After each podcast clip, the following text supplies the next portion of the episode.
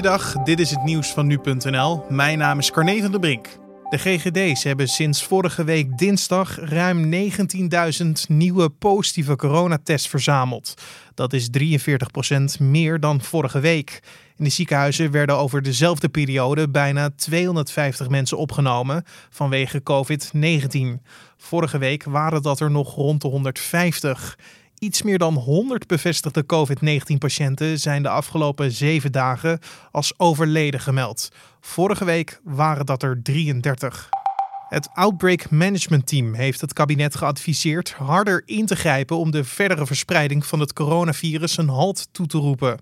Premier Mark Rutte en minister Hugo de Jonge van Volksgezondheid kondigden maandag landelijke maatregelen aan. Maar volgens het OMT was het verstandiger geweest met een steviger pakket aan maatregelen te komen. Dit naar aanleiding van de ernst en de snelheid van de stijging van het aantal besmettingen in combinatie met het niet naleven van de coronaregels.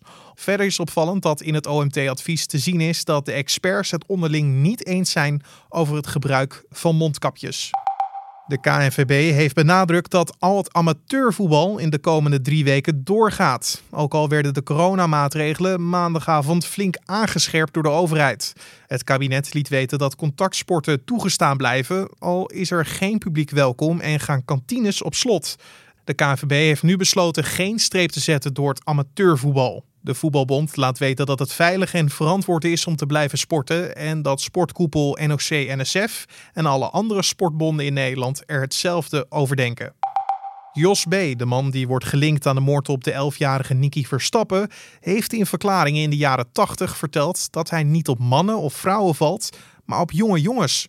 Meermaals zou de man hebben gezegd het onder controle te hebben, maar toch wordt hij gelinkt aan meerdere gevallen van misbruik uit die tijd. Uit de verklaringen bij de politie blijkt dat B veel spijt had. Deskundigen bevonden dat het overlijden van zijn vader, toen B nog jong was, hem heeft beperkt in het ontwikkelen van zijn identiteit. En tot zover de nieuwsupdate van nu.nl.